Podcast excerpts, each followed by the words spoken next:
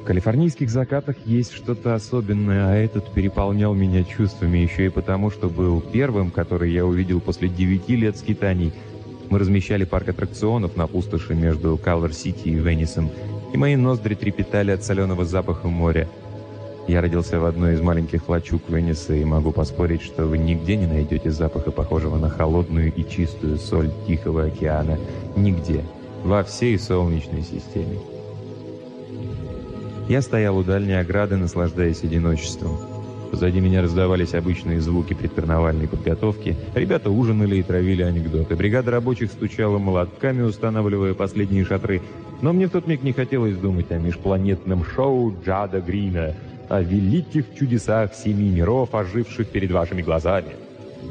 Я вспоминал босоногого мальчонку по имени Джон Дэмиен Грин, который бегал по мокрому зернистому песку, рыбачил на дальнем краю мола и грезил о большой и светлой мечте. Как жаль, что этот мальчик ушел и забрал с собой милые грезы. Теперь я уже и не помню, о чем они были. Кто-то тихо окликнул меня. «Мистер Грин?» Я тут же забыл о маленьком Джонни Грине, да и любой мужчина забыл бы, как его зовут, если бы услышал этот сладкий шелковистый голос. Ноги сами развернули меня на каблуках. И точно. Она была под стать своему голоску. Прекрасная фея в пять футов три дюйма на бронзовых каблучках фиолетовые зрачки, похожие по цвету на холмы Малибу, забавная кнопочка носа, алый рот и улыбка, приоткрывавшая ровные белые зубы, платье с отливом блестящей бронзы, которое облегало грудь и прочие безупречные округлости. Я старался найти в ней хоть один изъян, но не мог, хотя смотрел во все глаза. Она на миг склонила голову, и последние солнечные лучи запутались в ее золотисто-каштановых волосах. Мне сказали, что вы и есть мистер Грин. Если я ошибусь, то прошу прощения». Ее странный акцент казался нежным и очаровательным. «Да, я Грин. Чем могу вам помочь?» Мне так и не удалось найти в ней ничего плохого, но я продолжал искать, все больше чувствуя, как в моих жилах поднимается давление крови. Впрочем, словами такую девушку не опишешь. Конечно, я мог бы назвать ее красоткой в пять футов три дюйма, но тогда вы ничего не узнали бы о странных и немного раскосых глазах, манящем изгибе губ и той притягательной ауре, которая лучилась вокруг нее, как свет от лампы. Она цепляла вас на крючок, и с этого крючка уже нельзя было сорваться, живи вы даже тысячу лет. «Мне действительно нужна ваша помощь», — ответила она. «Я хотела бы получить у вас работу. Возьмите меня танцовщицей». Я покачал головой. «Сожалею, мисс, но у нас уже есть танцовщица». Под мягкой и игривой округлостью ее лица вдруг проступило несгибаемое упорство. «Мне очень нужна эта работа», — сказала она. «У меня нет денег даже на еду. Я хорошая танцовщица, я лучшая из всех, кого вы когда-нибудь видели. Прошу вас, посмотрите меня». А я это и делал. Думаю, к тому времени я уже смотрел на нее, разинув рот. И все же не часто такие нежные куколки проявляют в просьбах стальную волю. Я чувствовал, что она не хвасталась, она просто констатировала факт. «У меня уже есть хорошая танцовщица», — ответил я. «Зеленоглазая марсианская красотка, которая оторвет мне голову, да и вам тоже, если я поставлю вас отдельным номером». «Ах, вот оно как», — сказала она. «Простите, я думала, что это вы здесь главный».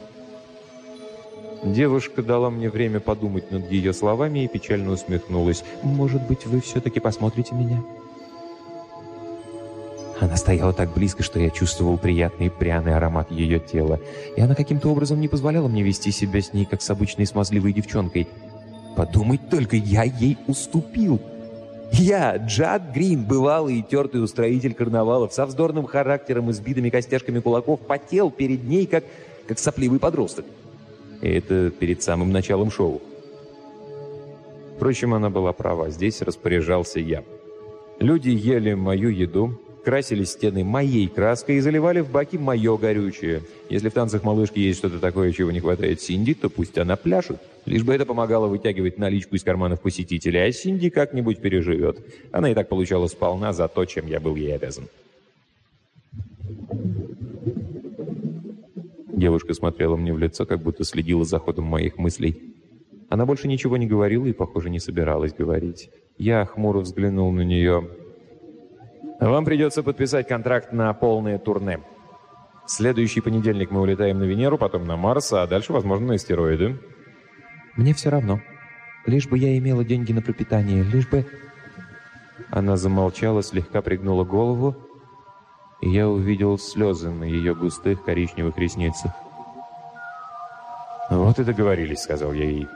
Сейчас мы пойдем в зал и посмотрим, на что вы годитесь. Я бы с удовольствием нанял эту крошку уже за одно то, что находилось под ее платьем с бронзовым отливом, но дело есть дело, и я никогда не ставил денег на неуклюжих пони. Она взглянула на меня и неуверенно сказала, «А вас, мистер, не так-то легко уговорить». Мы пошли напрямик к главным воротам. Вечерний ветерок обещал прохладу и свежесть. Слева от нас на фоне изогнутой гряды темно-пурпурных холмов виднелись тонкие шпили Калвера, Вествуда, Голливуда и Беверли-Хиллз, на которых радужными всплесками сияла реклама. Все казалось новым, приятным и чистым. Только редкий туман и запах моря оставались старыми и неизменными. Мы шли к воротам, оступаясь на кочках в сумерках вечерней зари. Внезапно среди шатров перед нами промелькнула тень. Она двигалась странными бесшумными прыжками, и в ней угадывался силуэт какого-то гибкого существа, двуногого, но абсолютно нечеловеческого. Девушка затаила дыхание и прижалась ко мне. Тень безумным смерчем пронеслась вокруг нас три раза и вдруг замерла на месте. В этой неподвижности было что-то феерическое и жуткое. Мои волосы на затылке встали дыбом, и я открыл рот для сердитого окрика — Тень прыгнула вверх, пролетела над нами по пологой дуге и скрылась за ближайшим шатром, вопя, как Люцифер, упавший с неба. Я прошептал проклятие. Вокруг нас зажигались карнавальные огни, и ночь отступала за круг синевато-белого сияния. «Ласка, ко мне!» — крикнул я в темноту за шатром. «Иди сюда, ублюдок!» Девушка ахнула, и мне пришлось покрепче обнять ее за талию. «Не волнуйтесь, милочка, все нормально», — и снова закричал в густую тень. «Иди сюда, скотина, я же вижу, ты опять нажрался наркоты!» Мне хотелось добавить пару крепких слов, но я постеснялся демонстрировать девушке набор своих обычных выражений. Ласка выглянула из-за угла, и малышка испуганно вскрикнула. Впрочем, я ее за это не винил, у парня был тот еще видок. Он стоял в борцовской стойке, подогнув ноги, и поэтому, не уступая девушке в росте, казался ниже ее — из одежды на нем остались только темные облегающие трусы. От плеч и клина над глазами начиналась крестообразная голубовато-серая грива, которая спускалась по спине до длинного хвоста. Хвост тащился по земле, и его кончик подрагивал от нервного возбуждения. На груди и предплечьях виднелся мягкий мех, густые космы которого прикрывали гладкий живот. Мне удалось схватить его за загривок и встряхнуть. Следующий раз я пересчитаю тебе все ребра. Через два часа начнется представление, а ты опять наглотался дряни». Он взглянул на меня, и зрачки его желтовато-зеленых глаз сжались в две тонкие черные линии. Они были дерзкими и жгучими от лютой ненависти. При свете прожекторов я увидел влажную белизну его острых зубов и алый язык, дрожавший во рту. «Отпусти меня! Позволь мне уйти, человек!» Хриплый голос и сильный акцент придавали его словам необычайную выразительность. На волю захотел. Я ударил его кулаком по лицу. «А может быть, сдать тебя иммиграционным властям? Как тебе такое предложение? Когда ты станешь умирать от пыток, у тебя даже не будет кофейного зернышка, чтобы приторчаться напоследок». Острые когти вышли из пальцев его рук и ног, жадно изогнулись и спрятались обратно. «Иди в свою палатку и проспись», — велел я ему. Найди доктора, и пусть он приведет тебя в чувство. Мне плевать, что ты делаешь в свое свободное время, но если ты пропустишь еще одно выступление, я уволю тебя и позвоню в иммиграционную службу. Ты меня понял?» «Понял», — мрачно ответил Ласка и высунул изо рта красный язык. Бросив наглый взгляд на девушку, он презрительно фыркнул и ушел. Малышка вздрогнула и вырвалась из моих объятий. «Что это? Нет. Кто это?» Человек-кот скалиста. Мой лучший исполнитель. Его сородичи считаются на Земле большой редкостью.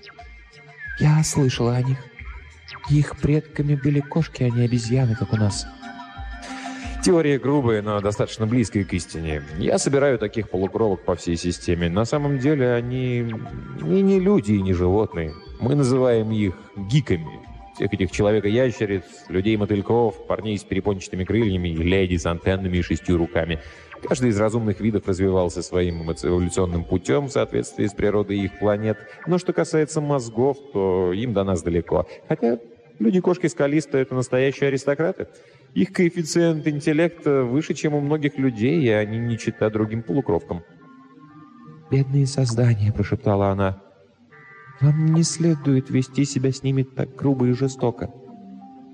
Я засмеялся. Этот парень разодрал бы меня на части, окажись я или какой-нибудь другой человек, включая и вас, мадам, в привычных ему условиях.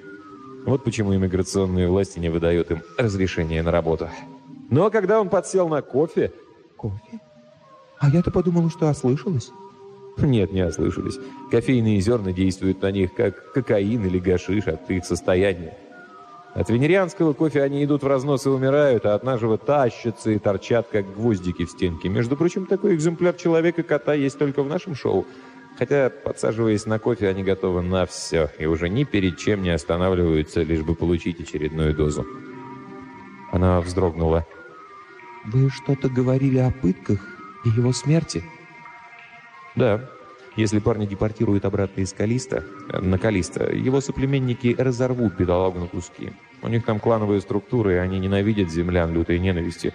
Я так думаю, что первые исследователи Калиста вели себя с ними не очень тактично, или, возможно, эти кошки просто завидуют нашей роскоши и тому барахлу, которое им не снилось даже в сказочных снах. Во всяком случае, клановые законы запрещают им иметь дела с людьми и ограничивают их только охотой на землян – и ритуальными убийствами. Мы о них почти ничего не знаем, но я слышал, что у ребят есть добрые и трогательные религии, похожие на веру древних разбойников-душителей и поклонение богини Кали.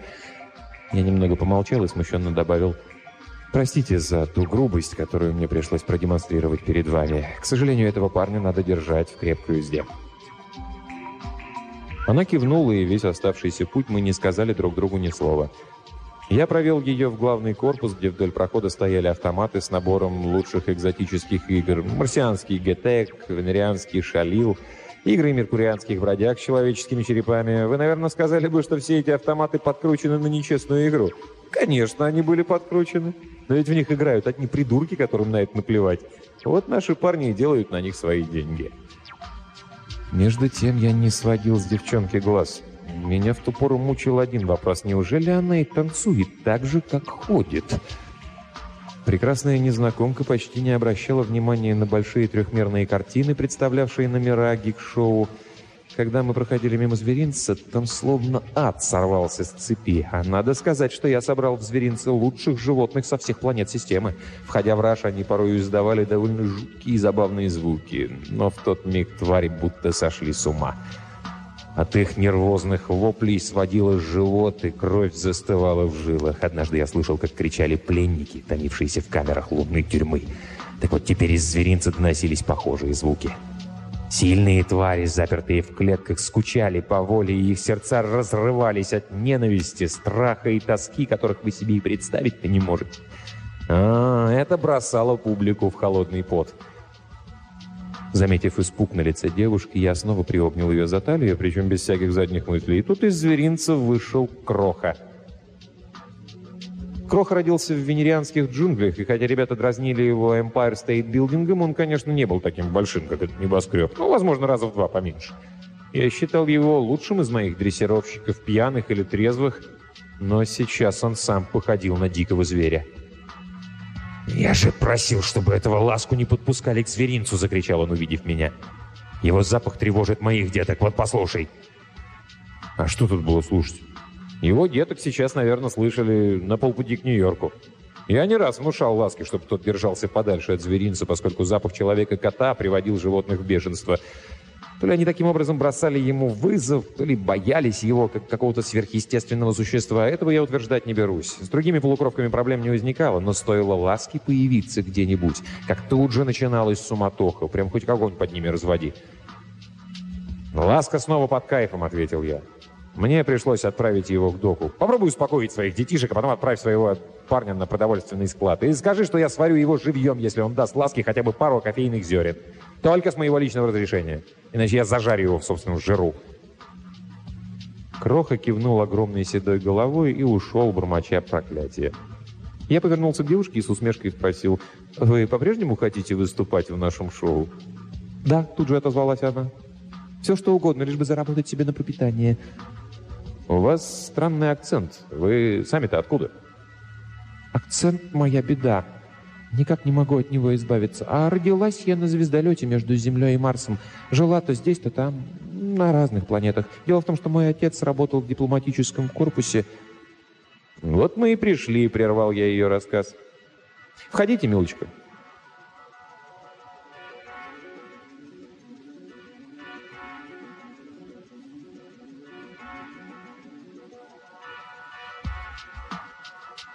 Синди сидела на сцене, пила тилу и слушала печальную марсианскую музыку, которая лилась из колонок музыкального автомата, стоявшего за полинявшим марсианским гобеленом.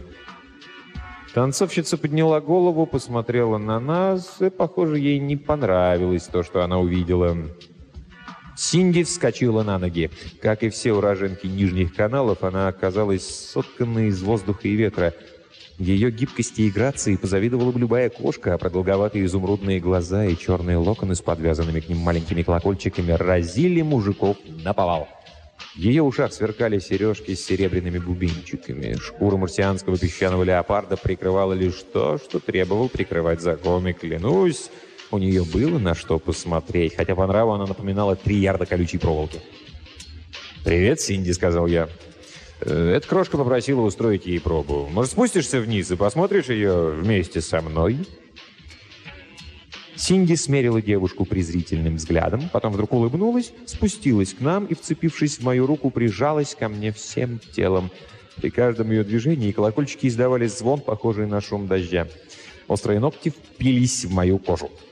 Зашипев от боли, я постарался исправить эту неловкую ситуацию. «Какую музыку вам поставить, милочка?» Меня зовут Лаура. Лаура Дероу». Ее пурпурные зрачки расширились и стали неестественно большими. «Скажите, а у вас есть первобытные Венера Энгели?» Во всей системе не нашлось бы и полудюжины танцовщиц, которые пользовались бы этой коллекцией племенной музыки – Некоторые мелодии были такими лютыми и непочеловечески страшными, что пугали людей до дрожи в коленках. Мы иногда использовали их фрагменты для привлечения публики и создания необходимого настроения. Я хотел было предложить ей что-нибудь другое, но Синди усмехнулась и гордо откинула голову назад. «Конечно, есть. Давай, Джад, поставь, что она просит». Я пожал плечами, подошел к музыкальному ящику и нашел файл с записью Венеры – к тому времени, когда я вернулся в зал, Лаура уже была на сцене, а в зал набились гики и парни из ближайших аттракционов. Очевидно, Синди созвала ребят, чтобы провалить соперницу на свисте. Я угрюмо прошел сквозь толпу венерианских человека-ящериц и сел в кресло. Надо мной повисло три или четыре человека-мотылька. Эти крошки с Фобоса устроились на опоре шатра, чтобы толпа людей не повредила их хрупкие крылья. Музыка хлынула из колонок, и Лаура, сбросив туфли, начала свой безумный танец.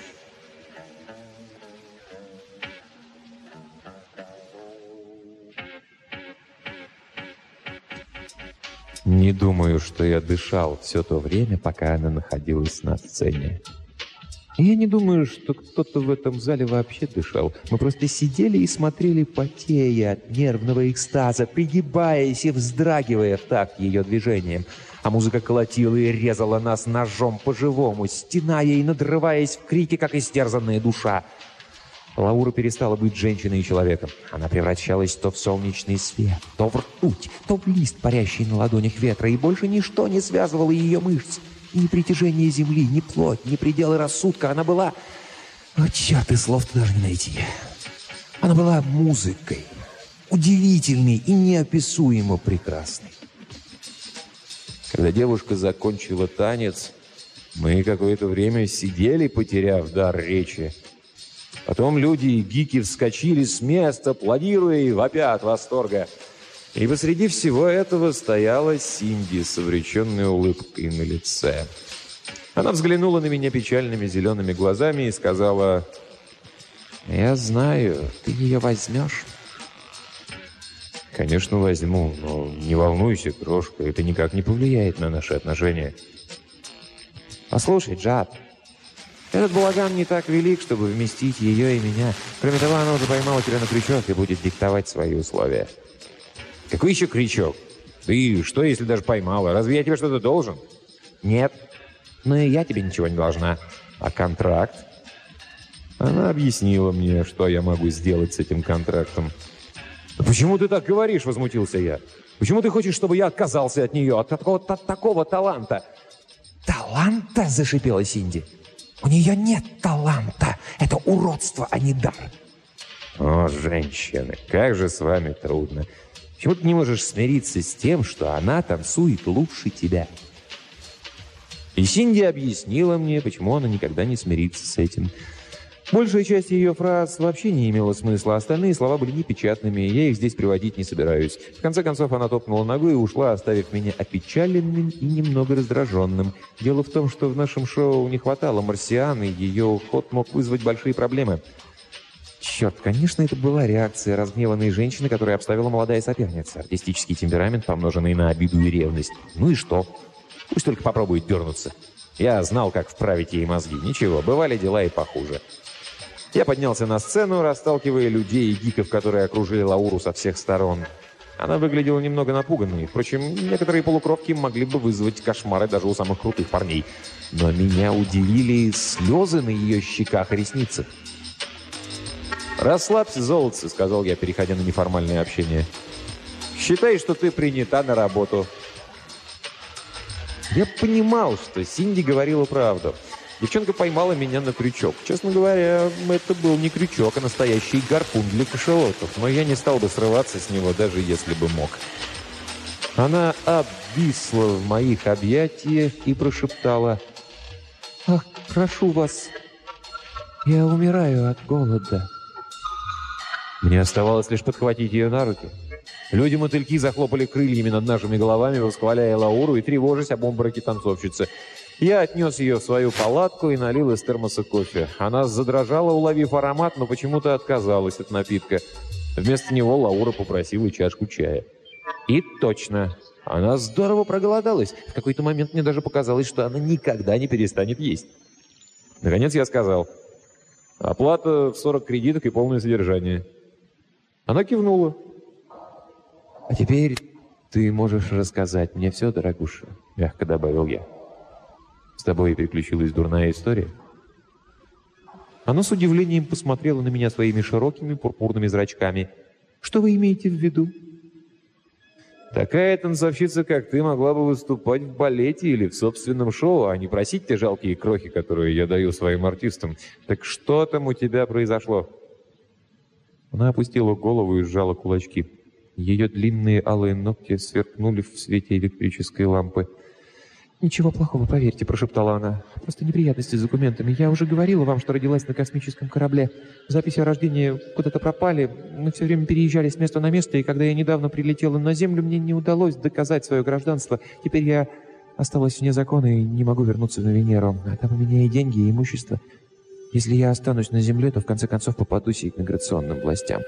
Вот Почему мне так нужна эта работа? Вы скоро улетите в турне и можете забрать меня с собой. Да, я знал, как помочь девчонке. Но она должна была понять, из какой беды я ее выручаю. А стоило ли так рисковать? Зачем ты прилетела на Землю? Если власти поймают тебя, ты получишь не меньше двух лет отсидки в застенках лунной тюрьмы, а потом тебя депортируют в какую-нибудь дальнюю колонию. У нее задрожали плечи. Я прилетела по личному делу, оно задержало меня на какое-то время, а потом...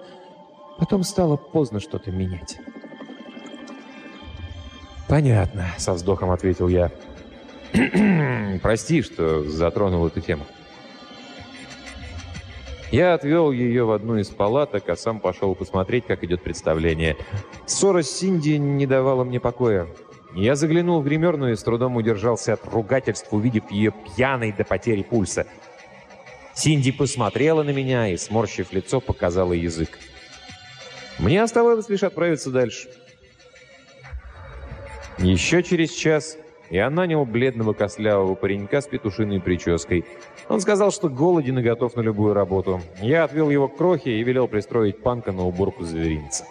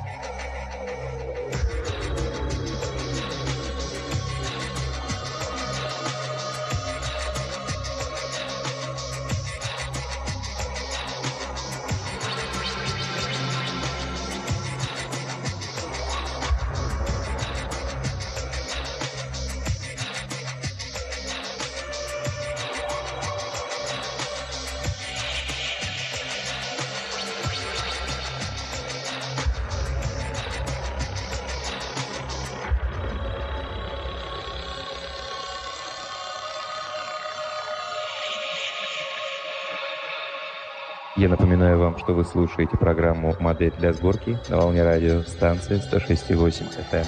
Продолжение рассказа «Не люди» американской писательницы Ли Дуглас Брейкет вы услышите через пару минут.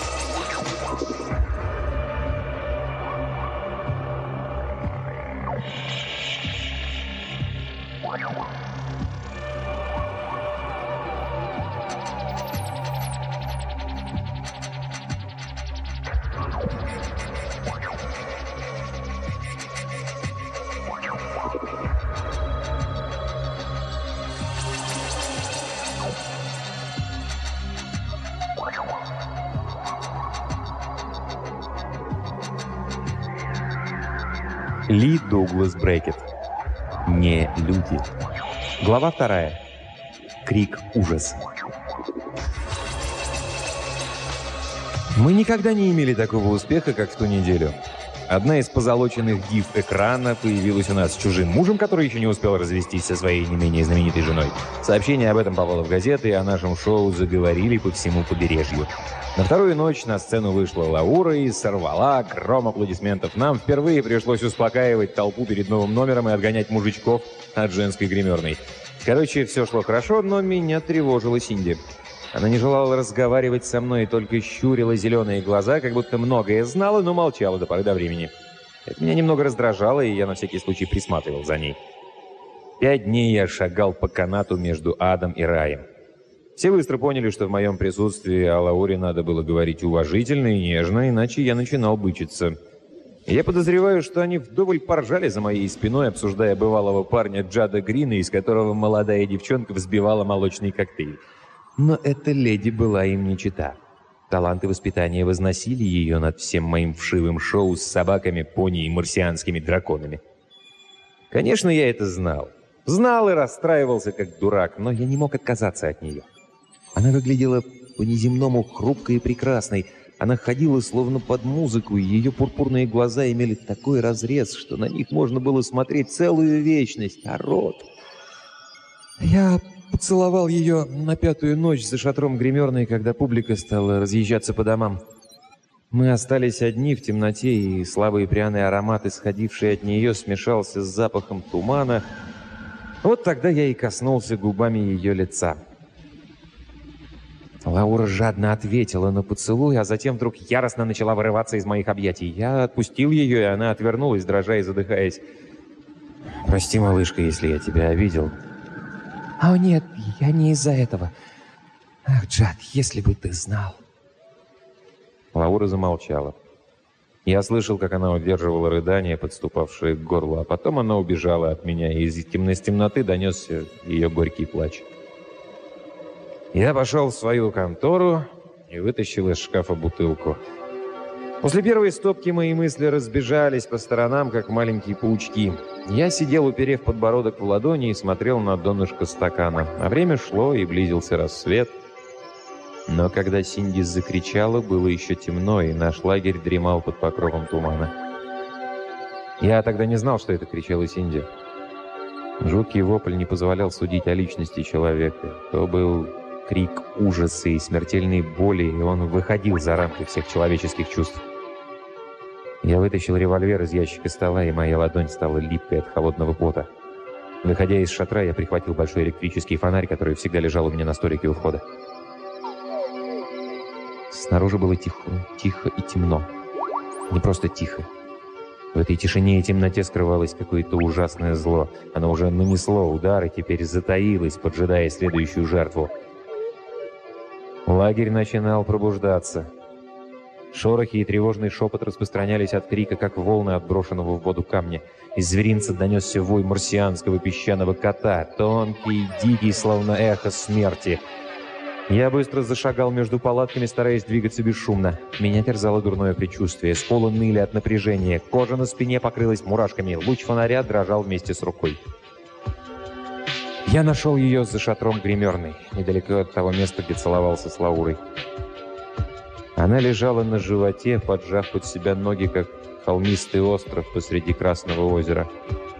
Сережки с бубенчиками все еще подрагивали в ее ушах. Подбежав к телу Синди, я опустился на колени в лужу крови и дотронулся до ее плеча. Мне показалось, что она уже мертва, но сережки тихо зазвенели, будто крылья души, улетающие к далекой звезде. Я попытался перевернуть ее на спину. «Нет!» – прошептала она. Но было это даже не голос, а скорее дыхание. Я понял ее и убрал свою руку. «Синди, ты меня слышишь?» Мне ответил перезвон далеких колокольчиков, такой же тихий, как далекий дождь. «Ты глупец!» – прошептала она. «Сцена, Джад! Сцена!» Она замолчала. Из темноты за моей спиной появился док. Он отшвырнул меня и слонился над Синди, но я знал, что ей уже ничем не поможешь. Она замолчала навсегда. Люди и гики столпились вокруг, тревожно вздыхая и перешептываясь. Женщины плакали. Зверинец сошел с ума. Предрассветный ветер разносил вокруг запах крови и смерти. Он возбуждал животных, и им хотелось вырваться из клеток, чтобы слиться с ветром и вновь обрести свободу. «Следы когтей», — сказал док. «Кто-то напал на нее и разорвал когтями горло». «Да», — ответил я и, повернувшись к толпе, закричал. «Эй, вы, заткнитесь!» Панк, этот парень с бледным лицом, стоял почти у самого тела. Он смотрел на Синди, и его глаза мерцали, как полированный коричневый мрамор. «Ты!» — позвал я его. «Ступай к Крохе и скажи ему, чтобы он проверил всех своих зверюк. Охрана, рабочие, все, кто может управляться с винтовкой или колом, вооружайтесь и возвращайтесь сюда. Майк, возьми пару ребят и беги к воротам. До моего особого распоряжения не пропускай никого ни вперед, ни назад. Все остальные расходитесь по своим палаткам и оставайтесь там. А я пойду вызывать полицию». Панк по-прежнему стоял рядом с Синди, глядя то на меня, то на мертвое тело, то на лица собравшихся людей. Я прикрикнул на него. Он тут же торопливо зашагал к зверинцу. Толпа неохотно начинала расходиться. Ко мне подбежала Лаура Дэрроу. Она вцепилась в мою руку, словно маленький ребенок. Ее фигуру облегало темно-синее платье, волосы свободно падали на плечи и лицо — от нее пахло свежестью и цветами, словно она только что приняла душ и щедро окропила себя духами. Я отстранил танцовщицу. «Осторожно, у меня вся одежда в крови». Кровь была на моих туфлях. Она пропитала тонкий материал летних брюк. Я чувствовал ее своей кожей, и от этого меня мутило. Тошнота подступала к горлу. Мне даже пришлось закрыть глаза, чтобы загнать это чувство обратно в кишки. Но рядом стояла Лаура, и она как могла успокаивала меня. Малышка так и не отпустила мою руку. Ее пальцы на моем предплечье были холодными и немного жесткими, и мне вдруг захотелось ее до боли в паху. «Джад!» — шептала она. «Джад, милый, пожалуйста, пойдем. Я боюсь оставаться здесь». Это помогло. Я обнял ее за плечи, и мы пошли в мой шатер. Мы пошли в мой шатер, чтобы позвонить в полицию. Никто из парней еще не догадался включить большие прожектора, и луч моего фонаря прорубал тумане призрачный туннель. «Я ведь так и не заснул», — вдруг сказала Лаура. Лежала в палатке и думала, а за несколько секунд до того, как Синди закричала, я услышала тихий звук, похожий на поступь лап большого кота. Мысль, сидевшая в глубинах моего ума, внезапно поднялась на поверхность и шлепнула меня по лбу. Я вспомнил, что не видел ласку в толпе вокруг тела Синди. Неужели ему удалось раздобыть кофейных зерен за спиной повара? Возможно, тебе просто показалось. Нет, Джад, я слышала это, и знаешь... Что? Между палатками клубилась темнота. В тот миг я молился о том, чтобы кто-нибудь догадался включить прожектора, и почему я только забыл напомнить им об этом. Вой зверей и причитание женщин заглушали остальные звуки. Как же я хотел, чтобы они заткнулись на миг и дали мне немного прислушаться. «Джад, я не спала, потому что думала о тебе». И тут она закричала.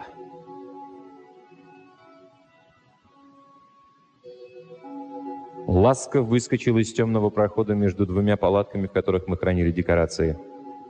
Он пригнулся для прыжка, и его руки, прижатые локтями к животу, нацелились на меня выпущенными когтями. Ладони и мех предплечий были влажными от крови. Шерсть на ногах торчала красными мокрыми космами. Желто-зеленые глаза сияли безумным огнем. Зрачки при свете фонаря сжались в узкие вертикальные щелки. Губы оттопырились, обнажив большие острые зубы. Я вздрогнул, увидев на них кровавую пену. Ласкан наглотался кофеина и вошел в смертельные пике. Он ничего не говорил, он только тихо рычал. Но это не было речью, во всяком случае, разумной. Его глухое рычание показалось мне просто ужасным. Он сделал ложный выпад, и я оттолкнул Лауру себе за спину. Мой взгляд отметил царапины на земле, которые остались от его когтей. Ласка качнулся назад, его рельефные мышцы заиграли перед прыжком, и тогда, вытянув руку вперед, я три раза выстрелил ему в лохматую грудь. Крупнокалиберные пули едва не разорвали ласку надвое, но не остановили его. Он издал звериный крик и ударил меня когтями, как саблей. Я с трудом удержался на ногах и пустил ему пулю в живот. Ласка прыгнул на меня, его задняя лапа вцепилась когтями в мое бедро. Очевидно, он хотел дотянуться до Лауры и использовал мое тело как опору для нового прыжка. Девушка с визгом отпрянула, я услышал топот ног и крики приближавшихся людей. Над нами вспыхнул мощный прожектор. Я изогнулся, схватил ласку за гриву на спине и вдруг безвольно... Он безвольно обвис в моих руках. Думаю, парень был уже мертв, когда я выпустил ему в череп пятую пулю. Бросив его на землю, я повернулся к девушке. «Ты как? В порядке?» Ее каштановые волосы сияли, как ореола, большие пурпурные глаза на бледном лице казались черными звездами. Она что-то прошептала, но я не расслышал слов. «Могла бы хоть в обморок упасть», — пошутил я и хотел было рассмеяться, но в этот миг меня накрыло мглой забытья.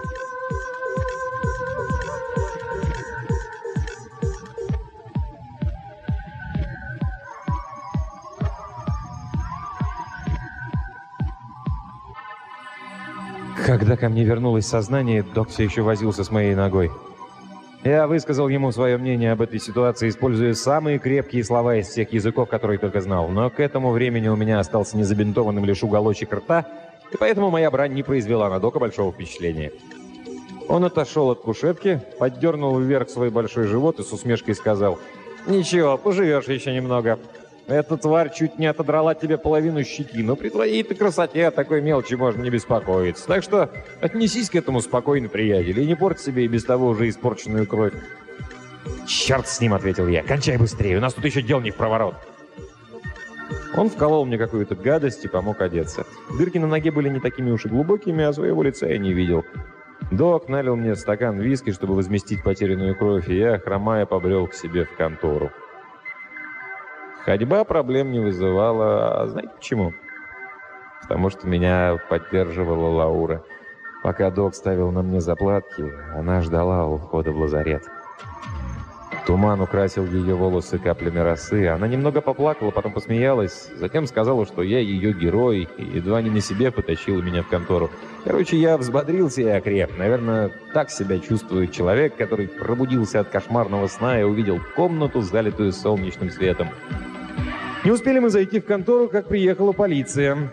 Но с ними уже тоже не было проблем. Они взглянули на разодранное тело Синди, потом на труп обезумевшего кота человека, человека-кота, и в конце концов зафиксировали показания нашего повара-венерианина. Отправляясь спать, он всегда ставил термос с кофе на столик у изголовья, чтобы иметь его под рукой, когда просыпался утром. Да-да, тот самый венерианский кофе, от которого любой землянин стоял бы на ушах, густой от кофеина и смертельно опасный для людей котов скалиста. Повар сказал, что кто-то стащил у него термос, пока он готовил ужин. И, конечно же, мы нашли этот термос пустым в палатке у Ласки.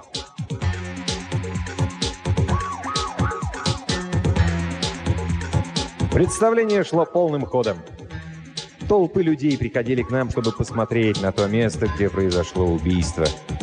Я решил немного побездельничать в этот вечер и понежиться под золотистым небосводом, тем более, что Лаура положила мою голову к себе на колени. Чуть позже она взглянула на закат и тихо сказала, «Мне пора идти. Надо приготовиться к выступлению». «Да, по субботам народу больше всего. Завтра начнем собираться в путь, а в понедельник полетим на Венеру. Ты, наверное, счастлива, малышка?» «Да, я чувствую себя в безопасности». Она прижалась щекой к моему лбу. Ее волосы сверкали на солнце, как теплый шелк. Я обвил руками шею Лауры, и от прикосновения к ее упругой коже мои ладони будто начали гореть. «Жан, я люблю тебя», – прошептала она. Большая горячая слеза упала мне на лицо. Лаура поднялась и ушла. А я лежал на песке и дрожал, как от болотной лихорадки. В голове крутилась шальная мысль. «Черт, а ведь может быть что-то и получится!»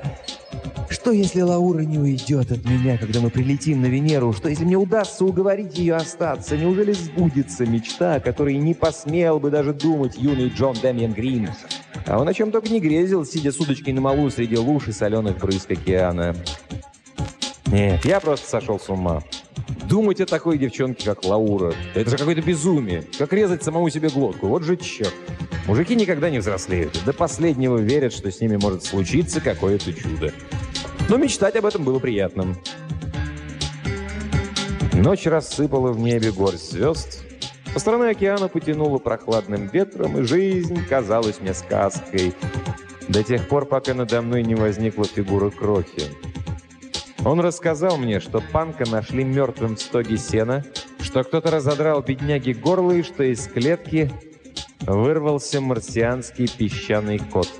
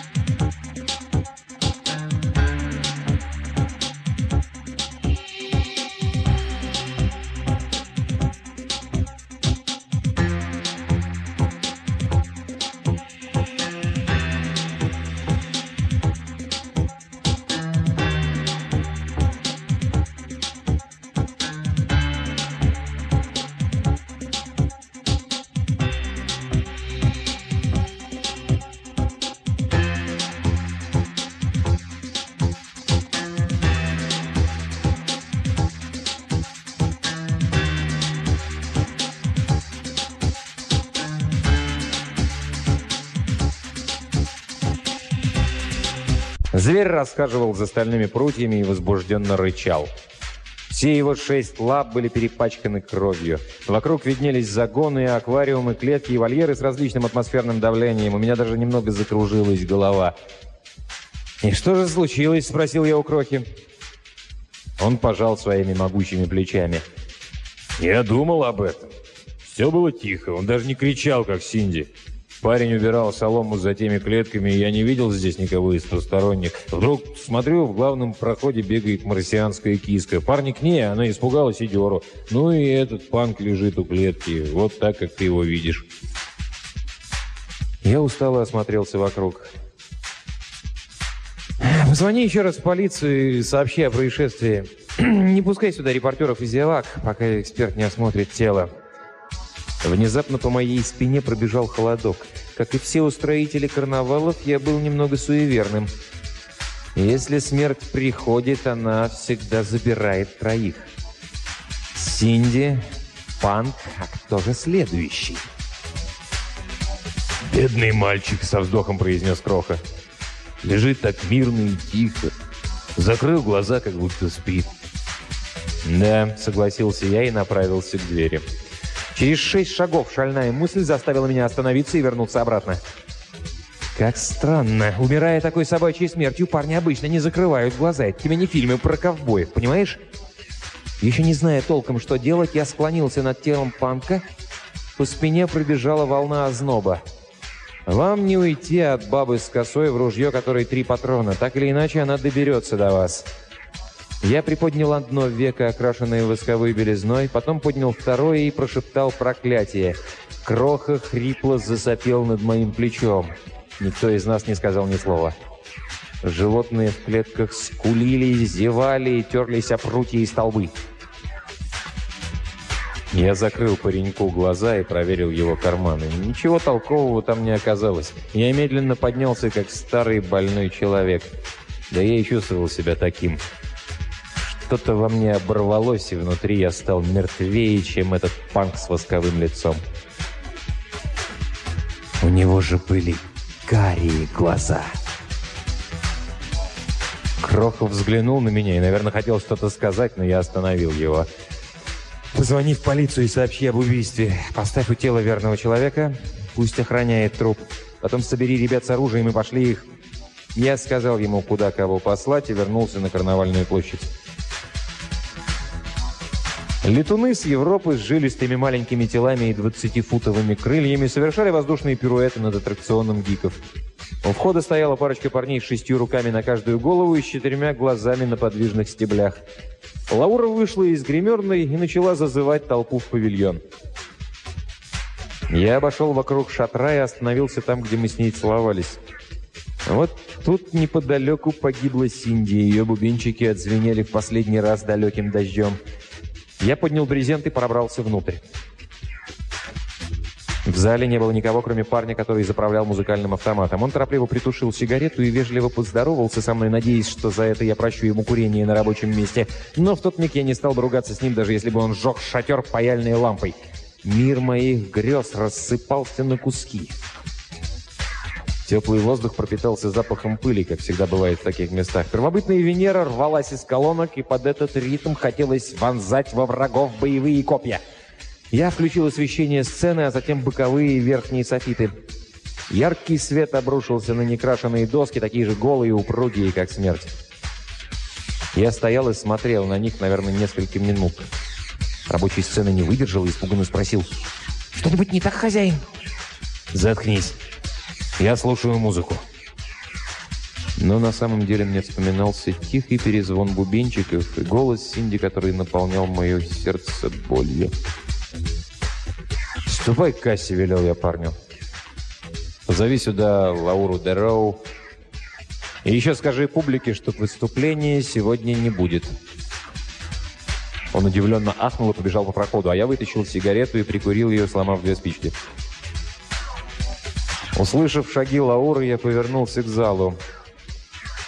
Ее золотисто-каштановые волосы были уложены под паутиной бутафорских бриллиантов. Она надела для танца голубое платье и сандалии с блестящими пряжками. Короткий подол открывал прекрасные белые бедра, и она двигалась под музыку той неописуемой походкой, которой я не видел ни у одной другой женщины. О, как она была хороша! Как соблазнительно и грациозно! Сама красота, воплотившаяся в женском теле! Лаура остановилась и посмотрела мне в глаза, я увидел дрожь, прокатившуюся по ее белой коже. Она затаила дыхание и прикусила нижнюю губу. А в теплом воздухе рыдала и выла музыка Энгелей. «Сними туфли, Лаура. Я хочу посмотреть, как ты танцуешь». Она двинулась ко мне под яростный бой барабанов, но не музыка вела ее вперед. Лаура сама вдруг стала этой безумной экстатической мелодией, и каждый звук подчинялся ее движениям и воле. «Ты все знаешь», — сказала она. Я кивнул. «Тебе не надо было закрывать ему глаза, тогда бы я точно ничего не заметил. Этот парень казался мне просто панком, и я вряд ли вспомнил бы его в его карих глазах. Никто не обращал на него внимания. Он мог бы носить такие же контактные линзы, как и ты». «Этот подлец украл их у меня». На фоне музыки ее голос звучал слишком резко. В словах проступало кошачье шипение, которого я никогда не слышал от нее. Акцент стал еще сильнее. «Пока мы любовались с тобой закатом, он перекопал все мои вещи, Чат. Я заметила следы обыска, когда начала одеваться для выступления. Он был из иммиграционной службы. Я пробралась в его палатку и нашла в одежде полицейский значок». Она смотрела на меня пурпурными глазами, такими же фальшивыми, как у того мертвого парня. Но что за ад скрывался под этими линзами, окрашенными в пурпурный цвет? Наверное, он не знал, что у тебя есть дополнительные пары на случай потери. Этот легавый вставил линзы в свои глаза, чтобы не потерять их и не сломать во время работы. Наверное, хотел представить их как улику. Он куда-то делал футляр с всасывающей трубкой, и мне не удалось выцарапать линзы из его глаз. Поэтому я и закрыла ему веки, надеясь, что никто ничего не заметит. А чтобы отвести от себя подозрения, ты выпустила из клетки песчаного кота. Слова сами срывались с моих уст. Они ранили мне сердце, как гарпуны с заостренными крючьями, но я уже не мог остановиться. А ведь тебе это почти удалось. Так же, как Синди, верно? Неужели она тоже стояла на твоем пути и чем-то тебе мешала? Да, Синди была ревнивой, но она никогда не работала в полиции. Она разбиралась в танцах и понимала, что ни одна земная женщина не может танцевать, как ты. Бедняжка пыталась мне это втолковать. Она сказала мне, что ты уродка. Слово ударило Лауру будто кулаком. Она оскалила зубы, белые, ровные, такие же поддельные, как пурпурные глаза. Прекрасное лицо превратилось на миг в холодную безжизненную маску. Я ужаснулся, но не стал прерывать своих обвинений. Перед смертью Синди говорила о тебе. Я был так ошеломлен, что не понял ее слов, хотя она дважды повторила слово «сцена». И Лаура, и я взглянули на доски пола, где под ярким светом выделялись царапины от ее когтей, оставшиеся после той первой пробы, когда она танцевала на сцене босиком. Лаура медленно и по-роковому покачала головой. Синди была слишком любопытной. Она обыскала мою палатку, но ничего не нашла. Я чувствовала ее запах. Так же, как сегодня почувствовала запах этого парня из иммиграционной службы. Пользуясь темнотой, я пошла за ней и увидела, как она при свете спичек осматривала сцену. Ты, наверное, слышал, что мы можем видеть в темноте. И подкрадываться к своей жертве быстро и незаметно. Я знала, что неподалеку отсюда находилась палатка Ласки. Прямо перед ней стояла полевая кухня. Мои ноздри уловили запах кофе, венерианского кофе. Мне потребовалось лишь минуты, чтобы украсть у повара термос и поставить его на столик у раскладушки Ласки. Я видела, как аромат впился ему в лицо, словно острые когти. Мне стало ясно, что он не одолеет искушение. Потом я вернулась сюда и расправилась с Синди. Она спешила к тебе, чтобы все рассказать. Лаура тихо зарычала в унисон злобной и жуткой музыки. Как я и предполагала, Ласка учуял кровь и прибежал на запах. По моим расчетам, он должен был умереть гораздо раньше. Я знала, что Ласка будет искать меня. Он почувствовал мой запах в своей палатке и понял, кто я такая. Моих духов оказалось недостаточно, чтобы сбить его со следа. Я вдруг ощутил внезапную боль в ранах на лице и ноге. Очевидно, Ласка, умирая от принятой дозы кофеина, понимал своим одурманенным умом, что у него в запасе лишь несколько минут. В эти последние мгновения жизни хотел отомстить существу, которое убило его.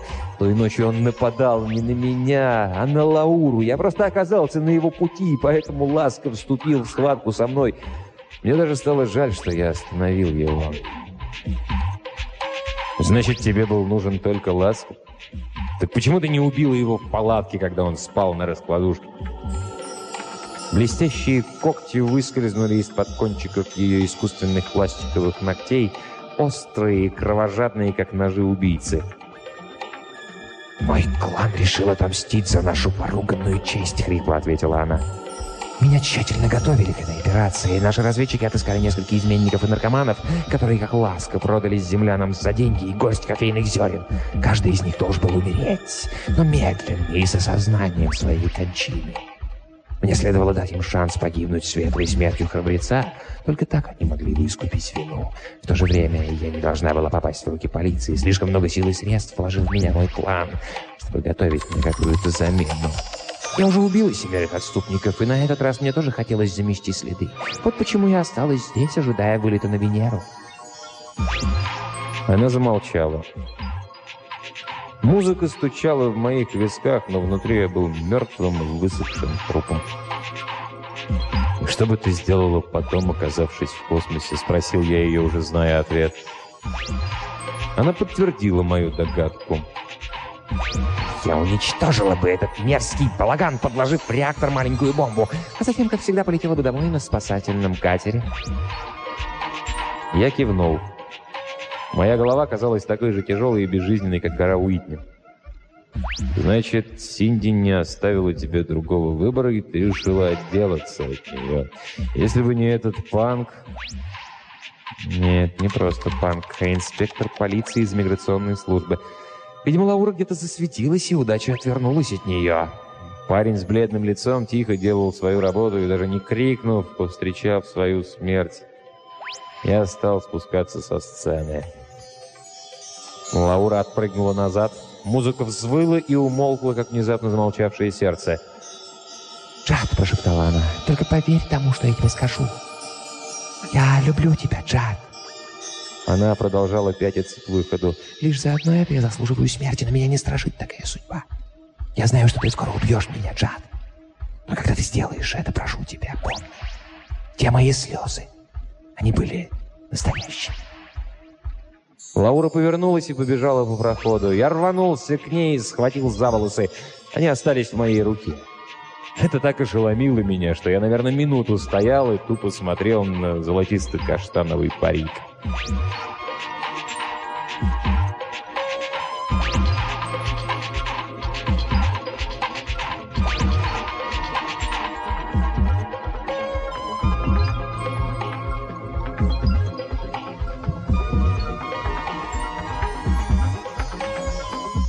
Мои люди ждали ее снаружи, и я думал, что ей некуда деваться. Она прорвалась. Лаура растворилась в толпе людей, как обрывок облака во время бури. Мы не хотели скандалов и паники. Парни дали ей уйти, а затем и вовсе потеряли след. Да, мы дали ей уйти. А что нам оставалось делать? Она больше не строила из себя человека, и, как все удирающие кошки, казалась лишь смутным мелькающим пятном. Открыв стрельбу, мы поранили бы многих людей. Наши человеческие тела не могли равняться с ней в скорости. Кроха расставил своих парней у ворот и в проходах между шатрами. В принципе, все было под контролем, и я знал, что Лауру скоро поймают. Полиция обещала приехать с минуты на минуту. Мы старались вести себя осторожно и с умом, чтобы не породить одну из тех ужасных паник, которые за несколько мгновений превращают в обломки лучшие аттракционы. Нам оставалось только закончить шоу и проследить, чтобы толпа спокойно разъехалась по домам. Парни у ворот приготовили сети и оружие. Пройти мимо них она не могла. Я знал, что ее поймают. Ей некуда было деваться. Чертовка Лаура Дарроу. Интересно, как звали ее там, на Калисто? Я представил себе Лауру в естественном виде, без облегающей одежды, которая прижимала к спине и плечам ее крестообразную гриву. С каким удовольствием я погладил ее мех. Ах, черт, может быть, я родился не на той планете? Вернувшись в контору, я взял револьвер и снова вышел на площадь. Шоу было в разгаре. Люди веселились, детишки сходили с ума от восторга. Кругом мигали разноцветные огни и звучала забойная музыка.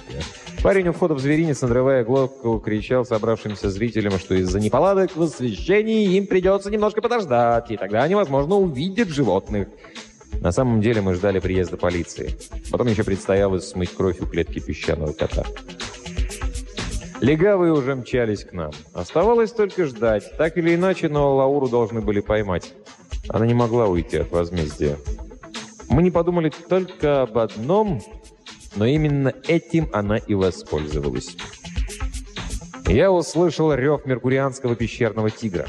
Вслед за ним раздался вой ионийских болотных чудищ, и тогда весь зверинец наполнился свистом, криками, лаем и визгом. Да у меня просто не хватает слов, чтобы описать всю эту какофонию. Я замер на месте, и постепенно все люди на площади примолкли и испуганно прислушались. Какой-то миг над толпой и шатрами висела тишина. Люди даже не дышали. Их глаза стекленели от страха, и холодный озноб жег кожу, поднимаясь из доисторических глубин рефлекторной памяти. Потом они зашептались, встревоженные тихо. Их голоса становились все громче и громче, и это была уже прелюдия к безумной панике. Я пробился к ближайшей кассовой будке и схватил мегафон. Из зверинца послышались выстрелы, казавшиеся жалкими и беспомощными на фоне свирепого воя. «Эй, почтенная публика из дырки бублика!» — закричал я, словно карнавальный зазывало. «Для тревоги нет причин. У одной из наших кошечек вспучило животик. Ничего серьезного, господа и дамы. Так что веселитесь и развлекайтесь, если у вас в карманах осталось хоть горсть монет». Мне хотелось сказать им, что они должны бежать отсюда, сломя голову, но я знал, что в панике люди начнут давить друг друга. Кто-то из парней завел музыку, и простая мелодия взломала ледяную корку страха. Посетители расслабились, подшучивая над собой и своими знакомыми, а потом карнавал подхватил их и понес вдоль ларьков, аттракционов и шатров с выступавшими гиками. Я бросил мегафон и побежал к зверинцу.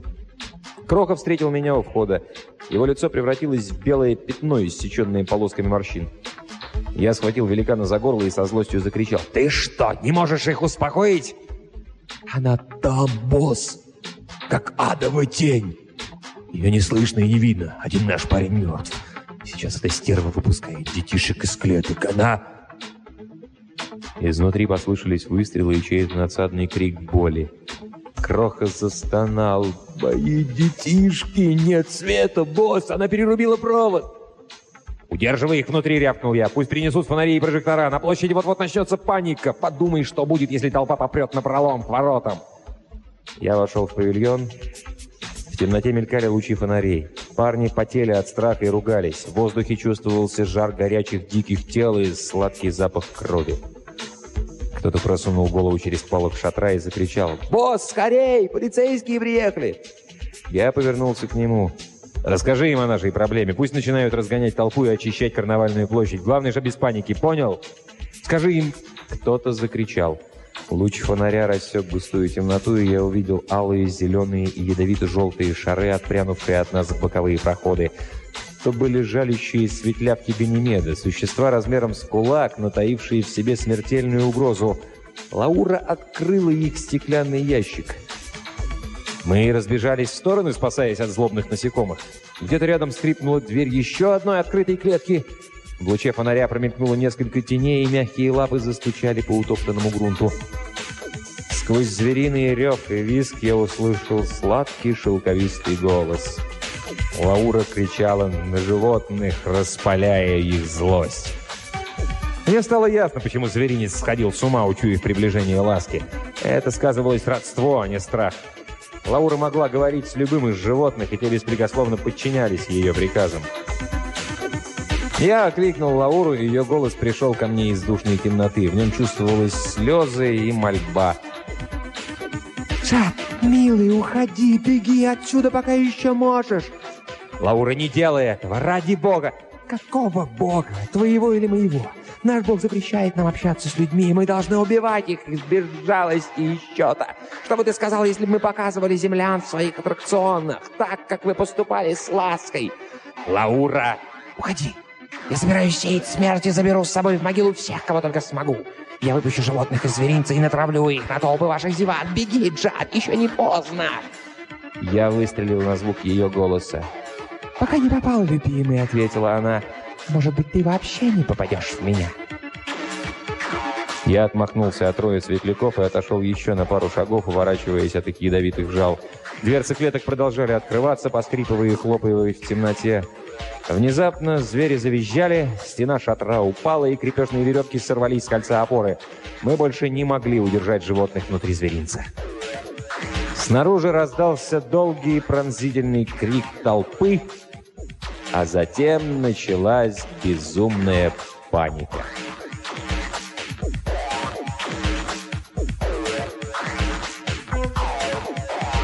Я слышал, как Крока звал людей с веревками и сетями. Несколько огромных тварей пронеслось в темноте, задевая меня телами. Животные продирались под упавшим брезентом к отверстию в стене. Шатер обвис. К счастью, я стоял почти у самого выхода, и мне не пришлось выбираться из-под плотной ткани и рухнувших клеток. Я вскарабкался на будку кассы и осмотрелся. Под гирляндами голубых и белых мерцающих огней метались люди. Они с криками бежали по проходам между шатрами, прорываясь к выходам на автостоянки и главным воротам. Позади них носились дикие звери. Истомившиеся в клетках животные вырвались на свободу. Им хотелось только одного — убивать и рвать когтями плоть своих жертв. Их вела за собой подвижная фигура в голубом блестящем платье. Увидев ее, я закрыл глаза, потому что не желал на нее смотреть. Но и тогда она двигалась, как в каком-то прекрасном танце, под дикую музыку паники и смерти. Я не видел такой суматохи даже в тот день, когда в Нахале на наш, на наш лагерь напала стая болотных чудищ. Но тогда я был зеленым юнцом и работал на треугольниках. Мне стало ясно, что городской морг в эту ночь будет переполнен. Люди-крохи отсекали животных от толпы, те продолжали выбегать из зверинца, не позволяя рабочим закрыть дыру в стене. Парни делали все, что могли, но этого явно не хватало. Чертовка Лаура ввела зверей к воротам. Я слышал ее голос, звучавший на фоне криков и воплей. Животные разбегались по сторонам и носились между шатрами. Один марсианский песчаный кот валялся мертвым, а чуть дальше в предсмертных конвульсиях билось болотное чудище. И это было все. Твари слушались Лауру как дети, и она уходила. Я спрыгнул с будки, выбежал на опустевшую площадь и, вытащив свисток, дал условный сигнал на общий сбор. Змееголовый кибис титана, проползая мимо, попытался резануть меня обоюдоострым хвостом. Я пристрелил его тремя пулями. И тут над моей головой закружились полдюжины людей-мотыльков, скуливших от страха и смотревших на меня испуганными глазами. Я начал выкрикивать им приказы. К тому времени ко мне подлетели два крылатика с Европы. Прежде чем отпустить собравшихся гиков, я спросил, «Кто-нибудь из вас знает, куда она направилась?» «Туда», — ответил один из мотыльков, указав на площадь. Я подозвал к себе крылатиков. Мотыльки разлетелись выполнять мои поручения, люди-птицы подняли меня вверх и понесли над вопившей толпой. Животные врезались в ряды убегавших людей, в экстазе подминая под себя беспомощные тела. Вокруг дрожал соленый туман. Свежий ветер наполнился запахом крови, и дверцы клеток наконец-то открылись. Крылатики опустили меня вниз и полетели выполнять мои приказы. Я полетел в одиночку к палатке Лауры. Паника длилась не больше пяти минут. Таким событиям обычно нравится проходить с напором и быстротой. Крылатики скрылись из виду, мотыльков кружи... мотыльки кружились над животными, наводя на них людей и гиков. Гики с панцирями на спинах и шестью руками подносили сети и баллоны со слезоточивым газом. Быстрые и мощные парни-ящерицы обходились только своими когтями и зубами, иногда используя то, что попадалось им под руку. Люди-пауки тащили на спинах липкие лассо. Крылатики летали над животными и поливали их слезоточивым газом. Они спасли нас в этот день. Гики уберегли не только многие жизни, но и репутацию карнавала. Не будь их с нами, только Богу известно, как много трупов осталось бы между шатрами. Я видел, как мотыльки ныряли в толпу, подхватывая упавших детей и вынося их в безопасные места. Троих из них затоптали насмерть. Я остался позади людей цепочки животных. Мне вспоминался голос Лауры и ее слова «Пока не попал, любимый». Я думал о рухнувшем ограждении, о том, как велика Калифорния. Я слышал крики толпы, треск упавших шатров и жуткие вопли умиравших. Моих ребят и тех посетителей, которые пришли отдохнуть сюда в эту ночь. Их тела разрывали звериные когти. Я думал. Повсюду раздавались выстрелы, мощные, гладки, мощные, мощные глотки рычали, резные крылья мотыльков громко хлопали над алчными пастями и пылавшими яростью глазами. Когтистые лапы царапали утоптанную землю, а меня окружало молчание, тонкое и непрочное, как высохшая раковина тени шатра затаились четыре большие кошки. К счастью, света было достаточно, чтобы я заметил их глаза, оскаленные зубы и жадно высунутые языки. Из-за брезента донесся голос Лауры, нервозный, но твердый, как сталь револьвера. «Я ухожу, любимый. Мне даже не верилось, что появится такая возможность, но удача по-прежнему со мной. Не мешай мне, Джад. Прошу тебя, не надо!» Я мог бы уйти и броситься на поиски полицейских. Я мог бы позвать на помощь своих парней-гиков. Но они делали важную работу, и вряд ли кто-нибудь другой из них услышал бы мой зов. Короче, с Лаурой должен был разобраться я сам. Это было мое личное дело, мой карнавал и моя сердечная боль. Я подошел к откинутому пологу шатра, искоса посматривая на кошек. Они попятились, припадая к земле, рыча и визгливо поскуливая. Первый, шестиногий марсианский кот, не уступал по размерам земному леопарду. Двое других были с Венеры, самец и самка, белые, как снег их родного высокогорного плато. Четвертым оказался меркурианский пещерный тигр с двадцатифутовым телом на восьми могучих лапах. Он угрожающе помахивал хвостом, на котором сверкали острые костяные лезвия. Лаура прикрикнула на них. Не знаю, говорила ли она им какие-то слова, или голос служил лишь средством для передачи мысли от одного кошачьего ума к другому, но звери ее понимали. «Жат, они не тронут тебя, если ты сейчас же уйдешь». Я выстрелил. Один из венерианских альбиносов, получив пулю между глаз, упал без единого писка. Его самка издала рыдающий визг и бросилась на меня. Вслед за ней помчались и две другие кошки. Я выстрелил в марсианского кота. Его передние лапы подогнулись, он покатился кубарем на меня, но я ласточкой отпрыгнул в сторону и быстро вскочил на ноги. Белая самка пронеслась надо мной так близко, что разорвала когтями рубашку. Я послал ей пулю в живот. Она взвыла, качнулась и снова бросилась на меня.